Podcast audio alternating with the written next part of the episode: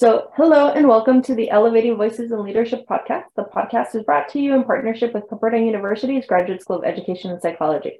I'm Dr. Gabriela Miramontes, your host. With me today are my co hosts, Dr. Maria Brahme, Dr. Asya Ghazi, Dr. Sonia Sharififard, um, and our guest today is uh, Dr. Nicole Jones. Dr. Nicole Jones is a mental health consultant for Children's Institute, a nonprofit organization that provides services to children and families healing from the effects of family and community trauma within LA's most challenging na- neighborhoods.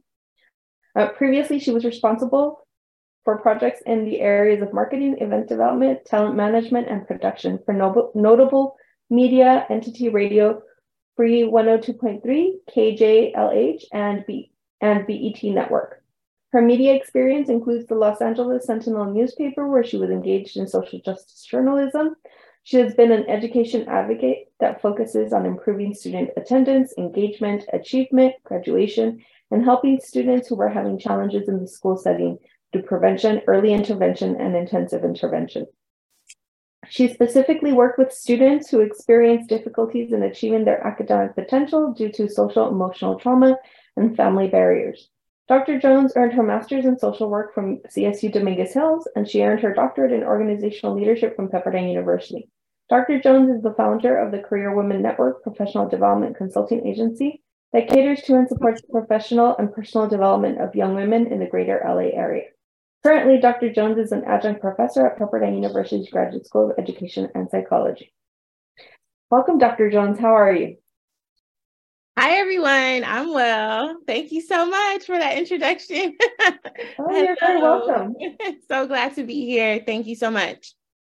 So, Dr. Jones, tell us a little bit about yourself and your journey.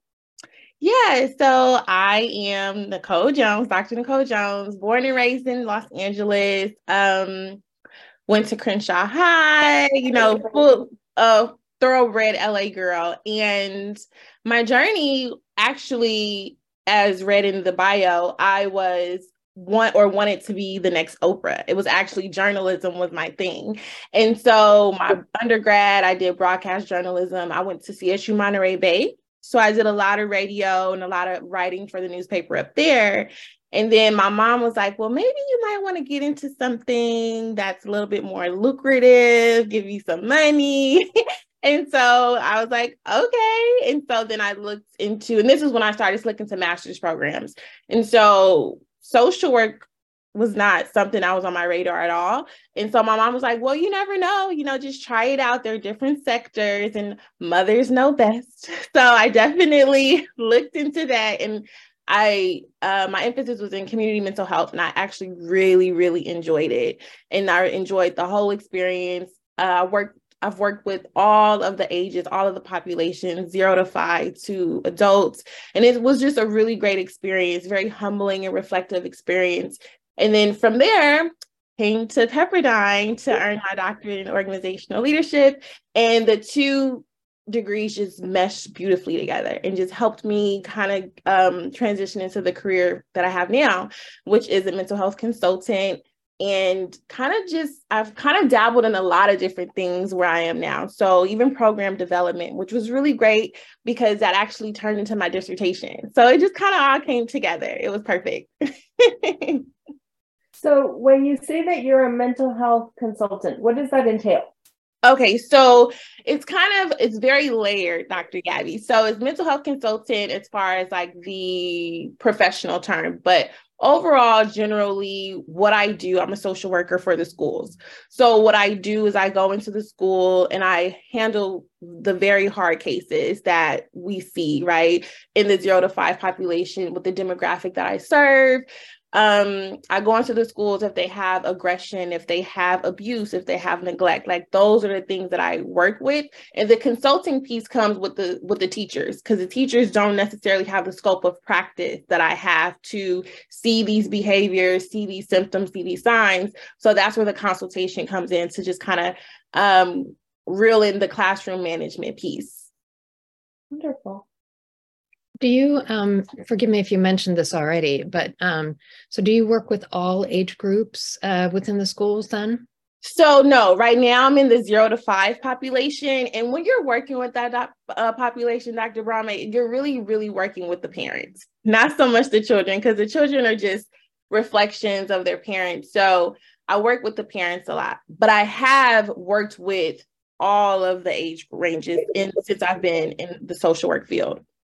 And so, would you meet at since this is part of the schools? Is that right? Mm-hmm, mm-hmm. So, so um, would you meet at the school? I think you said that, or at the parents, the child's home, or how does that? How's that set up for you? Uh huh. So depending on the age. So if the student is in school, usually we have like Head Start programs that start at two, two to five, or we have early Head Start programs that are like infant to two. So if the child is at the Head Start site, I'll go to the school site and see what's happening there. However, sometimes the child might be at home, and so I would have to do a home visit. So it just depends on how the situation looks. So, um, are there? It's you know these age groups are just such little babies. Yeah. So, yeah. Um, do they uh, what so what's the setting then do you have like a, a, meeting room where you meet with the parents or or how do, how does that how does it um i guess what i'm thinking is you know like the comfort of the parents and how they how you um arrange you know a, a comfortable space for them i'm sure there's a lot of trauma already in their lives unlike yeah. Right? yeah so again, it depends on the setting. If I'm at the home, that's you know that's their home that's what they do we're trained to come into their space and meet the client where they are if mm-hmm. that is where i have to be if it's the school setting then absolutely if the, we have a play therapy room we have a class a vacant classroom we have my office like however whatever it looks like I definitely make them feel comfortable for sure. It's not this like intense situation unless we have to have like a meeting with all of our content area with the school psychologists and the education team. And they're called um, multi-dimensional meetings. And so when we have those meetings, those can be a little intimidating for the parent if they haven't um, been in one before to talk about their child's behavior. But other than that, it's pretty, I try to make I try to make it a vibe and, you know, just have them be relaxed and just kind of tell me their story and meet them where they are. Beautiful. Thank you. Yeah. So you mentioned your dissertation a little bit. So tell us about the topic and um, give us a brief overview, including your findings and all that.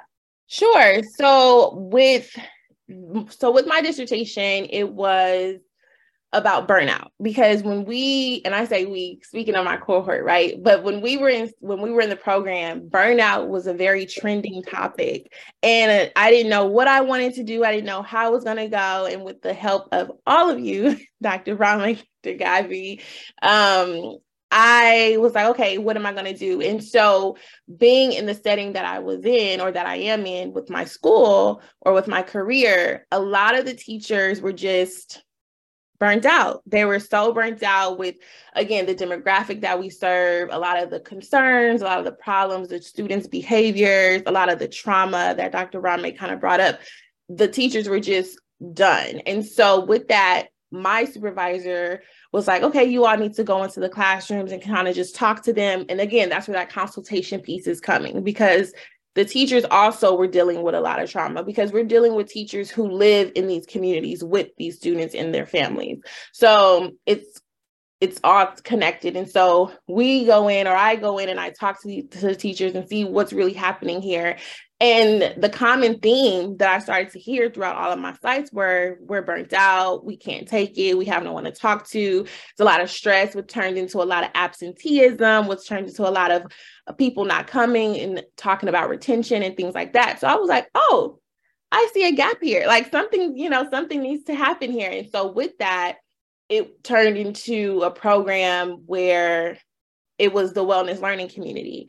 And overarching it it began as kind of like group therapy for the teachers but actually turned into a pilot program for an actual program that i put into my dissertation And these were teachers, like real teachers that I interviewed and talked, you know, got their stories and things like that. Obviously, did my research from the literature to see what burnout really was, how it looked, how it presented in the workspace, how it connected to the personal life. And it just kind of just turned into this thing the pilot program is still it's not a pilot program anymore we're still doing it and so it's been very successful for the teachers at the head start program so how um let's see. How can i phrase this? How you know you created a program a project at the end of it. Um is that the one that you've put into place? Yes. Yeah. Yes. Uh-huh. the wellness learning community. How useful was it going through that exercise? Like creating this pro- program model this whole process as part of your findings that then you implemented within your setting. Mm-hmm.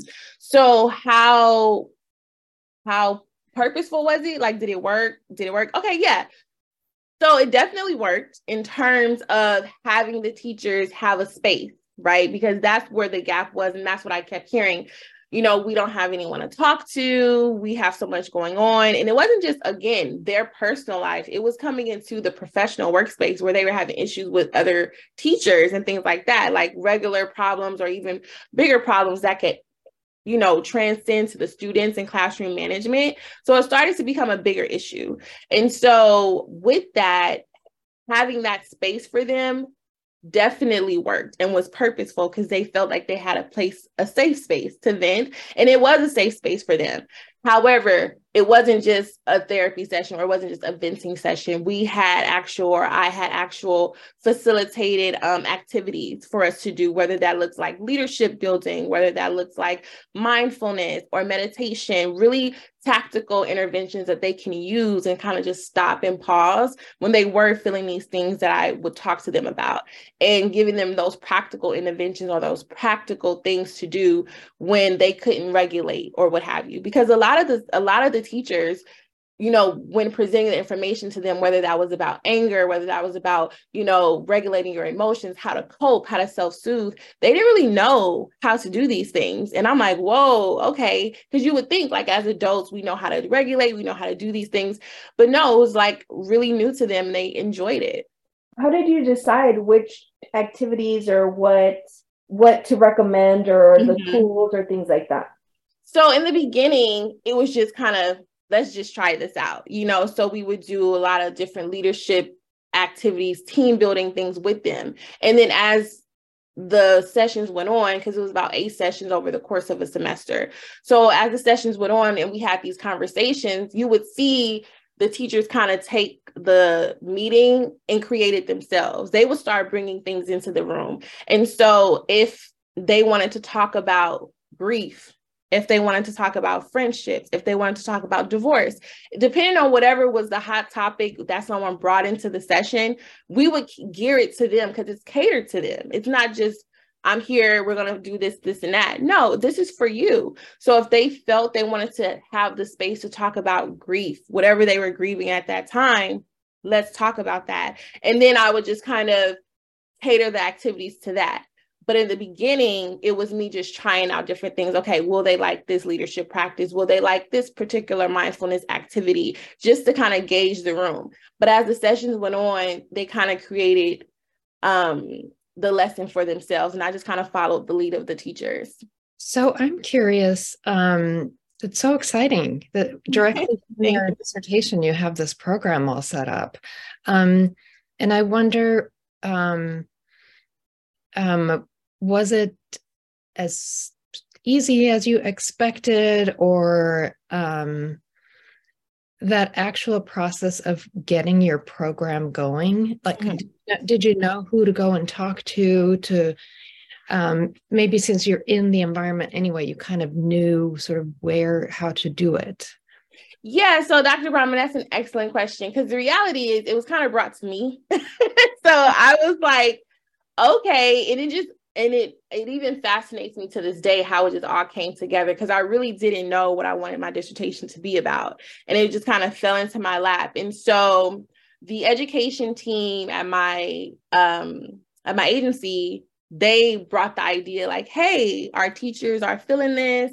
Is there any kind of way, again, the scope of practice, right? So they come to the mental health group or uh, the mental health specialist to see, okay, how can we incorporate some type of therapeutic setting or personal development setting here? And it was just kind of brought to us. And so I just took the lead on. I said, okay, hey, let's let's see what's up. Let me use my my um, social work skills and let's put this together. And so that's just kind of how it happened.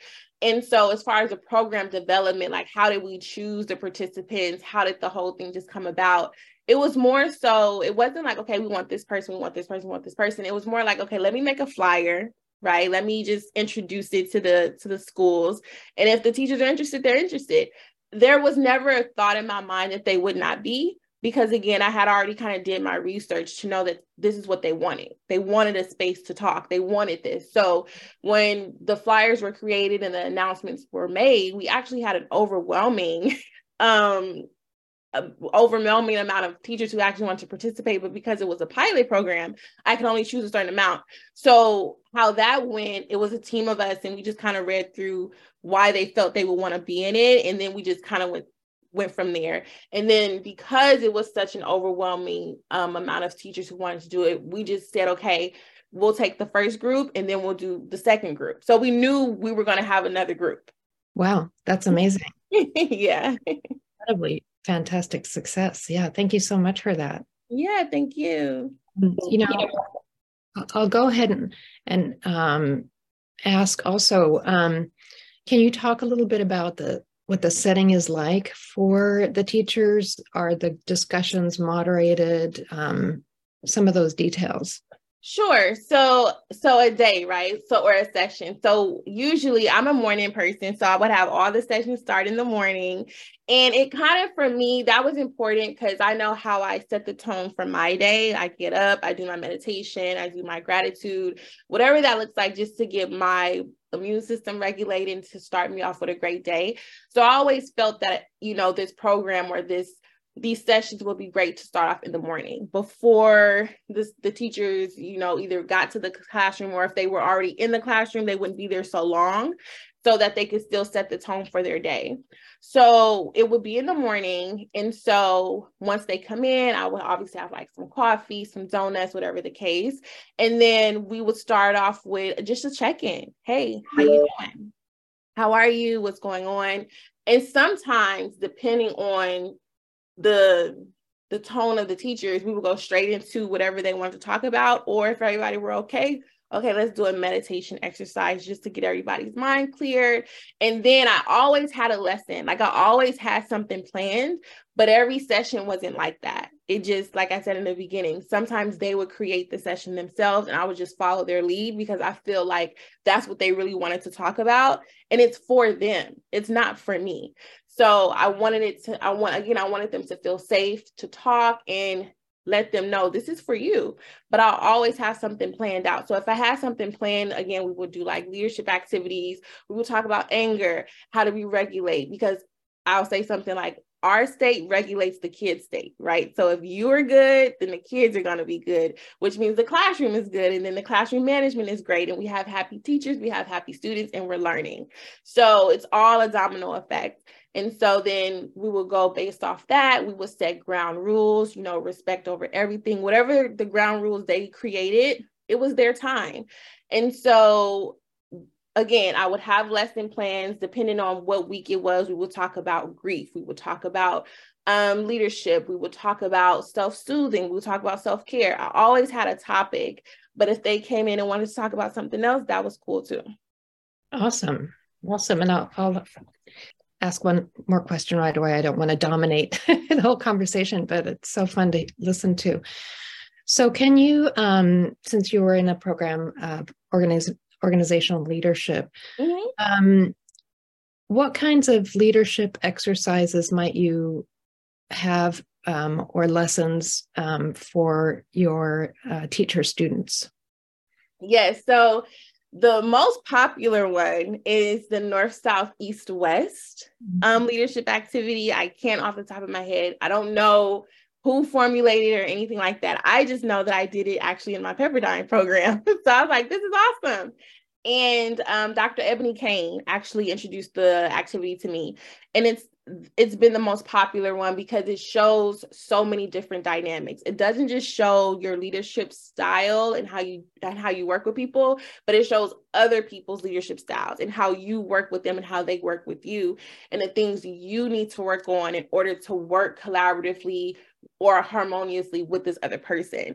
And I really enjoy doing that one. And the student teachers do as well, because again, it's more self reflective. It's not about, oh, I can't work with you or you can't work with me, but it's more like, okay, these are my strengths, these are my weaknesses. So I know that if I'm working with a North, who might be a little bit more direct, and I'm a South and I'm a little bit more timid and shy, I'm probably going to work best with someone who's an East, you know, mm. and I'm going to act accordingly or I'm going to present myself accordingly. And for someone like myself, who's a very, very North person, I know that I have to work with a South leader in a different way. So it's very, again, like I said, heavy on the self reflection. And that's probably the most popular one that I do with the student teachers. Wow, that's so cool. Thank you. Thank, Thank you. So you. Dr. Jones, do you work with one district? And I'm not asking you to disclose if you can't, but do you work with one district or with multiple districts? So no, it's not a district. It's just the it's LACOE County. Oh, okay. Mm-hmm. Mm-hmm. Okay. So you work with anyone related or anyone that that's part of the LACOE infrastructure, if you will. Yeah. So they're like our umbrella. So it's the Office of Head Start. So it's Head Start. Um, but they are umbrella. Mm-hmm. Okay. Wow. So on average, well, I, don't even know what the average would be because LACOE, I mean, LACOE LA County is huge when it mm-hmm. comes to programs and schools and Head Start programs. Wow. Yeah. So my so if we're talking a location, I'm in South LA. That's where my people are. That's where my sites are and um, that's the demographic that I work with. Got it. Okay. So, as you were going through your academic journey, like mm-hmm. the entire, uh, well, except for the broadcasting to begin with, because yeah, it seems like you started there and then you kind of took a left turn. That journey, um, a lot of people when when you think about our journey, when we, we talk about leadership, it always sounds like a linear process, but clearly it never is. So Tell us a little bit about the left turns in your journey. Yeah, so the left turns. Um, so my mother, she's a very, very, she's my compass. Okay, let's just put like that. She is the compass here. So, but the left turns that I've taken, I feel like mm, going from broadcast journalism from a very glamorous red carpet type of feel, because I've done those things, and then getting into like how I, I say the trenches of the work, right? Being an advocate, being a change agent, it's two totally different worlds. And quite honestly, I love both of them. Like I love to dress up and be that, but I also love to be in the trenches advocating, doing what it is that I do, especially for the students, right? Because I think that again, having worked with every population, I've worked in my favorite population might have been working in the juvenile halls seeing that and seeing that, okay, this 16 year old who I'm working with in the juvenile hall, he is the same as this four year old that I'm working with in this preschool. Like this could potentially be the same person. And so understanding how much of an impact I have or our team or anyone has on these students at such a young age and the trajectory, right? So I don't necessarily think that these left turns have been like super left turns. I think they just brought me like to the right spot. But ab- absolutely, the left turns were learning learning curves for sure. Because then that helped me. Okay, what do you really want to do? Um, it's it's it helped me find direction for my own purpose. And that's that's again, like you said, that's not linear. Like we never really stop trying to find our purpose and where we're settled and satisfied and things like that. And so for me, it's just I'm still taking left turns, Dr. Gabby. I'm still taking these left turns. But I think that every one of them, whether a dead end or somewhere where I just got lost, I think that they helped me come back to okay, this is where I am. This is the space that I feel is the best space for me right now. And it's it's been okay. Because I know I, I get that anxiety. And I think a lot of students get it too, where it's like, okay, what now? What am I going to do? Where am I going to go? I don't know. I don't know. And here I am, what, three years out of my doctorate program. And I'm just like, I'm still trying to find my rhythm, but I'm slowly finding that rhythm. And I think that if we kind of just take, take the pressure off, right, and have that imposter syndrome that comes with all of those left turns, like, and we just calm down a little bit, like, it'll be all good. right. So, and I appreciate your perspective. I, I didn't mean to imply that left turns were bad turns. Um, I, you know, a lot of times I talk to a lot of different leaders and we talk about leadership as a linear progression. Like, oh, you know, you're going to go from A to B to C, and eventually you'll get, you know, into this high level position. But the reality is that most of us have left turns. It's like, mm-hmm. oh, you know, I started here and this looked interesting. And then I said yes to this other thing. And before I knew it, I ended up way over here. And eventually I circled back and got back on track, whatever that might mean. And so journeys are never just from point A to point B. You can plan it all you want, right? Mm-hmm. um, but what's the saying? You plan and God laughs. It's like, like absolutely right. Yeah. So, I never thought that I would be in this profession ever. It was so it was so left it was so left for me. Um, I never thought that I would be in community mental health. I never thought I'd be in the helping profession that I am. And it's been it's been the best. Honestly, like it's been the best experience. And of course, you know, layering it with all of my leadership um leadership expertise, it's just been it's been really great for me. That's wonderful. So you mentioned something that piqued my interest. Uh, you said that your favorite, the favorite time in your career was working with juvenile halls. Oh yeah, uh, mm-hmm. and now you're you're in the preschool environment, and so we all know that there's the preschool to prison pipeline as it pertains to uh, predominantly boys of color, but mm-hmm. you know people of color. Um, are you starting are you do you see those connections since you've already worked with one population now you're working with this other population do you feel like there's anything you can recommend or anything that we as a community can do to help mitigate that pipeline to help kind of break it if you will mm-hmm. um, because it's too pervasive? Yes thank you so much. Yes yes. Um so many thoughts so many thoughts come to mind because it's very nostalgic for me because actually when i started my doctorate program that's something that i wanted to write about but it was so deep so deep. and you can just go so many ways. And so I was like, okay, maybe not. But that's still something that's near and dear to me. And so your question, do I see connections? Do I see something that can kind of dismantle this this thing? And it's yes, I do see it, Dr. Gabby, and it's mentorship. It's mentorship. It's having those people, whether that be a parent, whatever caregiver or cousin or somebody in your life for these young men or women or what have you to kind of have be a compass, right? Like I said, my mom, she's been that for me. Her and a plethora of other people, but her first. And so that's where it starts, especially again, being with the zero to five population. As I told Dr. Brown in the beginning, it's the parents.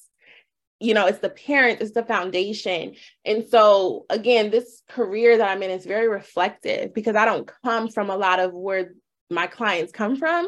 So I have to kind of take a step back because I did have that compass in my mother and my father. And a lot of the students that I work with don't have either. They don't have anybody and they're only like four and five. So it's like, where do they go? Who do they have? And because they don't have these structures put in place, these secure attachment structures put in place, they're kind of everywhere, which leads them down these different roads that might not be so good. I'm not saying everybody goes down a treacherous road, not at all. But for the most part, if we're just talking about the preschool to prison pipeline, it, it does happen. And I believe in what I've seen and what I've studied and where I am, that it's due to having the lack of those secure relationships of mentors.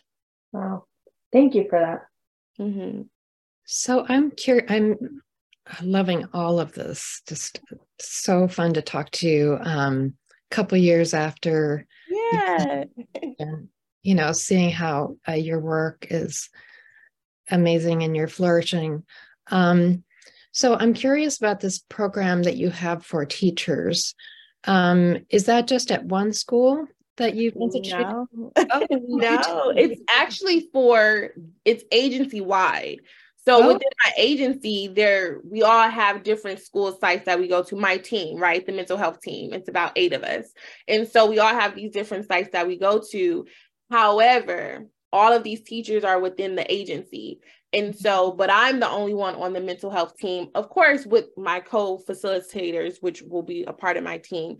I'm the only one who kind of runs this program for the teachers. And so it's agency wide. Okay, so you're in charge of all the programs. Is that true? Or I'm in charge of the Learn Wellness Learning Com- Wellness Learning Community Program, which is the one that I created, and that's the only one, yeah, for the agency. I get it. I get it. Okay, okay.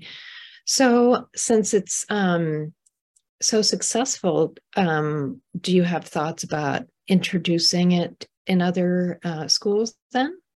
You know what, Dr. Brahme, I would love to definitely expanded or even how we talked about in the doctor program, like consulting with other schools on how to probably build a program like yeah. this, or even corporate, right? Corporate wellness. I was when I did the program, I was just kind of like, oh, this is awesome. I wanted to in, in doing my research for my dissertation, seeing how so many companies have like, yeah, okay, we have this wellness thing for you, or we have this coupon, or we have this gym.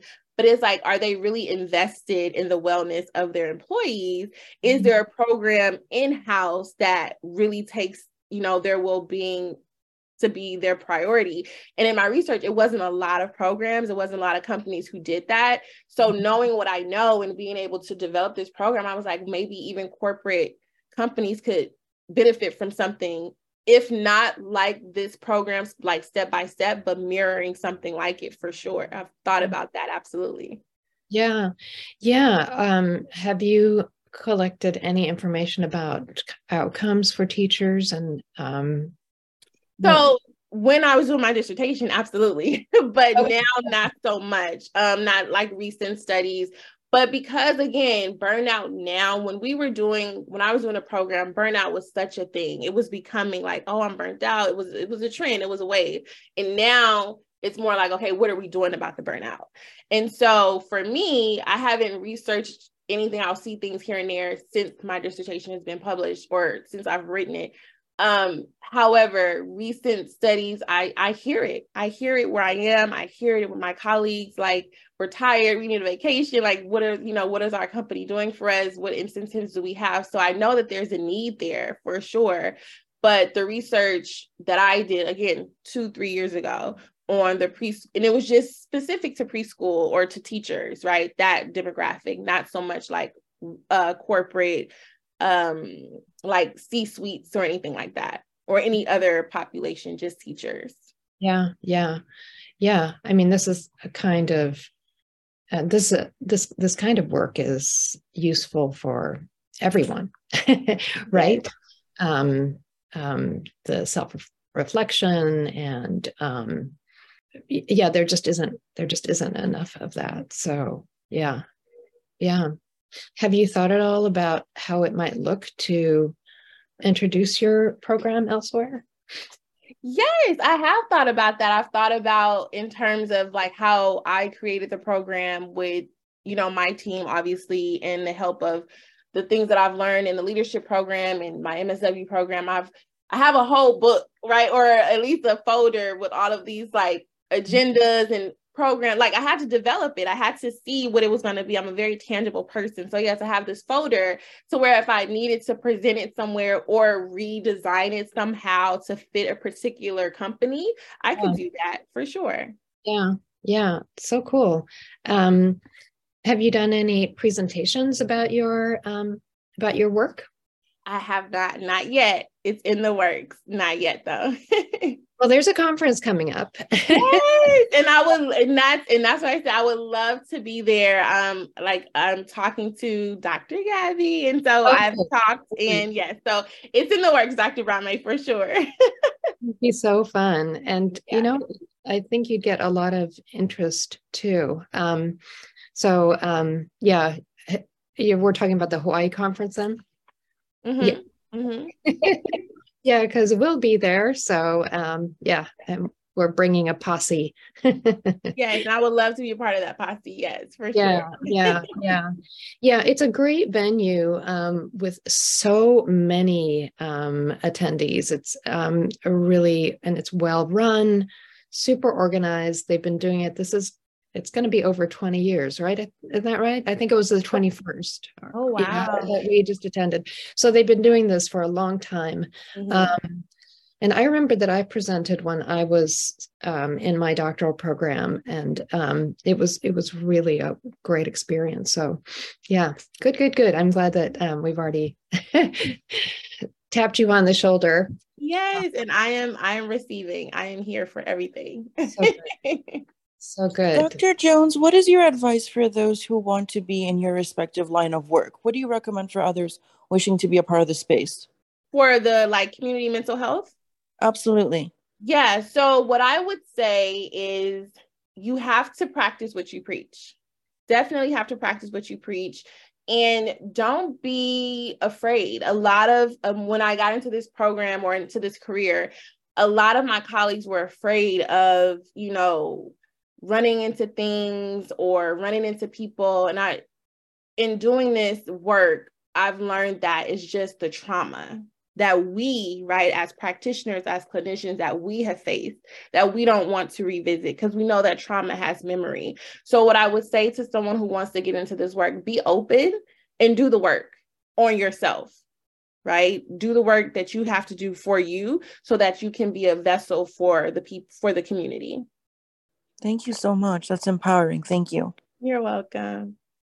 Um, I was just curious if anything kind of unexpected has happened um, in, in, terms of your program and um, what what kinds of unexpected lessons have you learned or maybe there aren't any maybe it's just smooth smooth mm-hmm. just as you anticipated because you really did all the research and you you know had it all together um, but it's always interesting when there's sort of unintended unintended learning or um, that that could be very good. Um, yeah. So, mm-hmm. I think where I had to pivot, right, was I mentioned it before. A lot of the clients coming into this career fear field, a lot of the people that I've met, colleagues, clients, supervisors, anybody, I had to realize, Dr. Brahme, I was living in a bubble, right? A real privileged bubble. a mm-hmm. real privileged bubble. No matter, you know, I'm a woman of color, what have you, but I was still in this privileged bubble compared to the people that I was meeting and interacting with. And so unexpectedly, I was like, whoa, like, wait, what is happening here? And unexpectedly, I had to kind of check myself, you know, because again, everyone doesn't have the experience or the parents or the education that I have and where I'm coming from. And so I really had to just humble myself unexpectedly. And again, self reflect on the trauma that, you know, they have gone through that I don't even know about, that I could never relate to, never felt, or anything like that. And so creating this program, again, understanding that I was in this privilege bubble, and then unexpectedly come in and make creating this program for the teachers understanding that they too even though they're adults have experienced trauma. And when they came into the space unexpectedly having to share that space for them understanding that no one has ever given them this space before and holding that responsibility unexpectedly you know? Mm-hmm, mm-hmm. yeah. Yeah and i could see how that could actually remind you of or should I say, um, confirm how incredibly important your role is with all these people. Yeah. Mm-hmm. So good. Thank you so much. Thank you. Dr. Gabby? So, uh, Nicole, I'm curious. Um, when we started this conversation, you said that you had certain techniques and strategies that you shared, and that you were actually surprised that some of the, the teachers didn't know about these techniques. Mm-hmm. Um, can you share a little bit as to why you think they didn't know these techniques and what some of those techniques were that maybe we could learn from? So honestly, Dr. Gabby, they're very, you know, and again, I don't want to overgeneralize because again, I thought they were simple, right? So it just things like, you know, breathing, self-soothing, whether that whatever that looks like to you, meditation, praying. Like I know a lot of the people, a lot of people are heavily, you know, spiritually based, and that's cool too. And so just being able to talk to someone, being able to express, I am upset or I am sad, I feel this way. Um, just having, I remember in one session, a client or a teacher brought up a situation where it was really impacting her and she really didn't know how to talk to the other person. And so I said, well, let's do a role play. You know, let's role play here. And so in the clinical setting, you have narr- you have narr- um you have narrative therapy and you have the chair intervention where you are sitting across from someone, but they're really not in the chair, but you're imagining that they are and everything that you would say to them. And so that's one of the techniques that I've used uh, with the teachers that they did not know about because a lot of the teachers, they don't go to therapy. So, and, the, they don't go because of the stigma behind it. So, a lot of the things, again, that I was like, oh, yeah, everybody does this. They had done nothing of it. And so, doing that chair activity, role play, sh- you know, she she'll see me today. And it's thank you Thank you so much. Because she didn't even know she could say those things out loud, alone, in a group, a safe space, let alone to the person. You know, so being able to empower her in that way, not even empower her, but kind of meet her where she was already and to know that you can do this. So those are the those again are the kind of experience I've had unexpectedly, Dr. Brahme. And those are the kind of techniques that I have used um, Dr. Gabby. So has anything in in in your in your recent and the recent aspect of your journey has anything stood out? Have you had any more aha moments? Have you had anything kind of just show up that you weren't expecting? No not recently. I think i'm still kind of riding the wave of i think every day i'm reminded of the privilege. And that alone will just kind of surprise you depending on what it is and what the situation is. But recently, no, I haven't had any aha moments. The only aha moment is to just always just be open and be self-reflective. I, even my students that I, you know, when I teach, I tell them, you know, we have to be heavy on the self-reflection in this profession because we have to hold a mirror up to ourselves in order to be what we need to be for our community uh, committee or committee co-hosts, are there any questions that you have for um, Dr. Jones? I know that Dr. Brahme and I have been asking most of the questions, and we don't want to just take up all the space. Dr. Jones, what's next for you? Oh, so many things, Sonia. so many things, or at least I'm, I'm hopeful that a lot of things are in store. So I would love to present at different conferences. I would love to do that. I would love to start writing my book.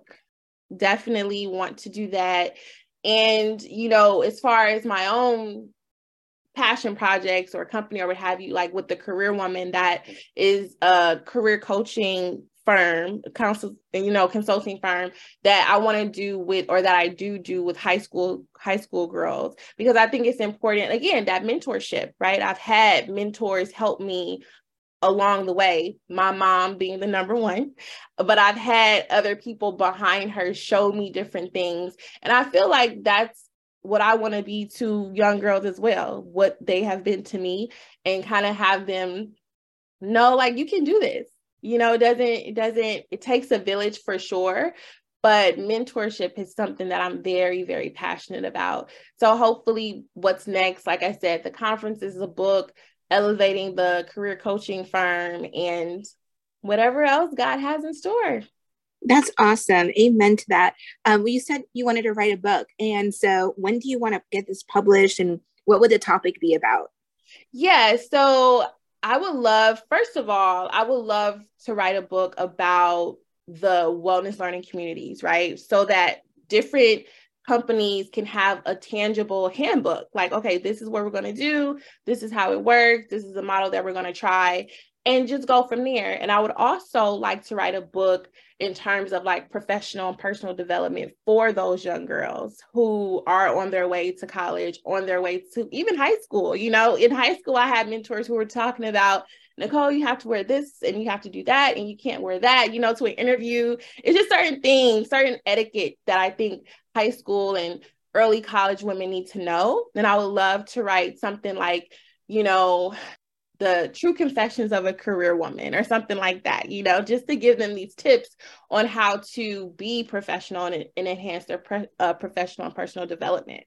That's awesome. I love that. I love the idea of of helping um, young high school um, girls and college women, especially with the career trajectory and what we see today, um, especially with like the fact that talent acquisition needs a lot of change. And so mm-hmm. having, I guess maybe that's the next question too for me to ask you is because you are in that and you want to help um, call, you know, high school and college level women with their careers. What would be a suggestion that you would have for recruiters and, people out there that are looking to hire, you know, what is it that maybe you'd want to teach these women? What would you want the recruiters to know about so that there's a seamless way of people being able to get their first jobs or be able to start their career? Yeah. So, as far as it being seamless, for the girls, right? For the high school or college women who are looking to get careers or looking to start their first job or what have you, I would definitely talk about the importance of social media, right? Especially in this day and age, and appearance and reputation and how that follows you. Like we know that it follows you, but I think the young girls they don't know to what depth it follows them. And so I would really want to hone that in. Like you can have fun you can do what you want to but however know what the vision is right? Know what the goal is know how you want to be seen and understand that that's going to follow you. And i would start there.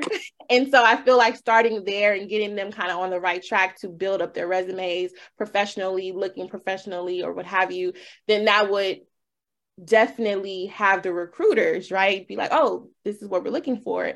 And that's where I come in, right? With the coaching. Okay, this is what they're looking for. This is what you need to say. This is how you need to, this is how you need to handle yourself. This is how you need to present yourself.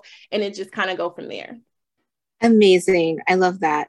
I love that. You I think it's gonna be so phenomenal. Like everything that you're just putting together, everything that you're doing, you're really gonna help out a lot of young women, a lot of young young girls, young women just trying to transition from high school and college into the real world. And and i agree with you. Social media is something that they need to be aware about. We have so many people um, on social media and people seem to think that what they see on social media is true and it's really not. It's just maybe like a little tiny bit of the truth right? Like not even yeah, yeah, yeah for so. sure. And you bring a great point because i like to when that question, you know, when I get asked that question, well, how are you? And I feel like, again, social media is such a huge piece in our young generation, even it, it trickles into like the older generation as well. But it's such a big piece because that's really all they know. And I want to obviously incorporate that mental health piece always like i'm mm-hmm. always mm-hmm. incorporating the mental health piece especially with the younger um, population because it's important they have a lot of anxiety they have a lot of depression the suicide rates are crazy and it's just mm-hmm. like we don't have to go there you know we don't have to we don't have to go there so i always want to include that mental health piece always that's amazing thank you so much for answering those questions yeah thank you for asking and I'll share also that we have a lot of resources. Um, I've got a lot of resources in the library here to help with uh, planning your publishing, uh, your writing, finding an editor, uh, or not finding an editor. That's not what I meant to say. I meant to say finding an appropriate publisher, exploring some of their the books that they're publishing, and um, we have a lot of guidance for that here in the library. So, yeah, whenever you're ready. I hear you, Dr. Brahme. I'm ready. I hear you. hey, great, great. Yeah. Well, let's have a conversation about it. Yeah. So yeah, yeah, really happy to support you with that. That's and that's part of what our center is about too, is really um, you have already done the heavy lifting with getting your voice out there and creating this you know, this doing this beautiful work um, and so we're here to support you in getting that um, getting that message, getting your work and um, all of it, all that you have, your your resources out there to help the population you want to help. So, yeah, love to. Thank you, thank you, Dr. Brahme. I'm looking forward to it. Yeah, so fun. So, in the last few minutes we have, Dr. Jones, is there anything you would like to close us out with? Anything you'd like to share about your experience? Anything you've learned? Anything you've taken away? Mm-hmm. So, my experience has been amazing. You know, I can't really say like I've had this tough journey or anything like that. And it's because of mentorship. It's because I've had, you know, great mentors, great teachers, great professors great committee members, professors like you and Dr. Brahme, like just to be here and support me throughout my whole entire academic journey. I did not take any breaks. Um, I went straight from undergrad to um, graduate school to my doctorate. So I took no breaks. And I can't say that I have any regrets about it. It was it was amazing. It was an amazing experience. And I think for me, my biggest takeaway is that we learn so many things about ourselves through this journey it's not just academic, it's personal. And so for me, it's like I always tell myself, like, I am enough, I'm doing enough, I have enough, right? Because I've done it. I've done it. And whatever, whatever is more, like it's just God's blessings. But if if I did nothing else, like I've accomplished everything that I set out to do, and everything else is just cherries on top. That's amazing. Thank you so much for sharing thank you for being here and for sharing your journey and and sharing your experiences um it, it's just hearing you speak to your purpose and your passion and the things you're doing now just is so um enlightening for me if you will. Um all right colleagues is there anything else you'd like to ask or is there anything else you'd like to close this off with? Just thank you so much for spending some time with us today in this rainy day here in um, yeah just really good to see you and to hear you and such a pleasure and congratulations on all that you've achieved Thank you so much, Dr. Browning, Dr. Gabby. It's, it's been, like I said, it's been amazing. It's been great. And to have people like you still here supporting me. And, you know, obviously my mom and my dad. Yes. So yes, it's, it's been great. It's been very nice. Thank you. Yeah, thank you so much. Yeah. You're welcome. Thank you. And we look forward to having you join us in at Heights in January. That's the Hawaii! International Conference on Education. Um, we're partners with Heights as well, GSEP. Um, and so we're really encouraging students to participate, to present, it's a great conference. There's a lot of access and reach. So definitely, um, hopefully we'll see you there along with us and a few other people that have already said that they will be presenting there as well. Yes, looking forward to it. Thank you so much. You're very welcome. And with that, I'd like to thank everyone for being here today. Um, if you like what you hear, go ahead and subscribe to the um, like button or the subscribe button. Um, and have a wonderful rest of your week. Um, thank you all, and we'll see you next time.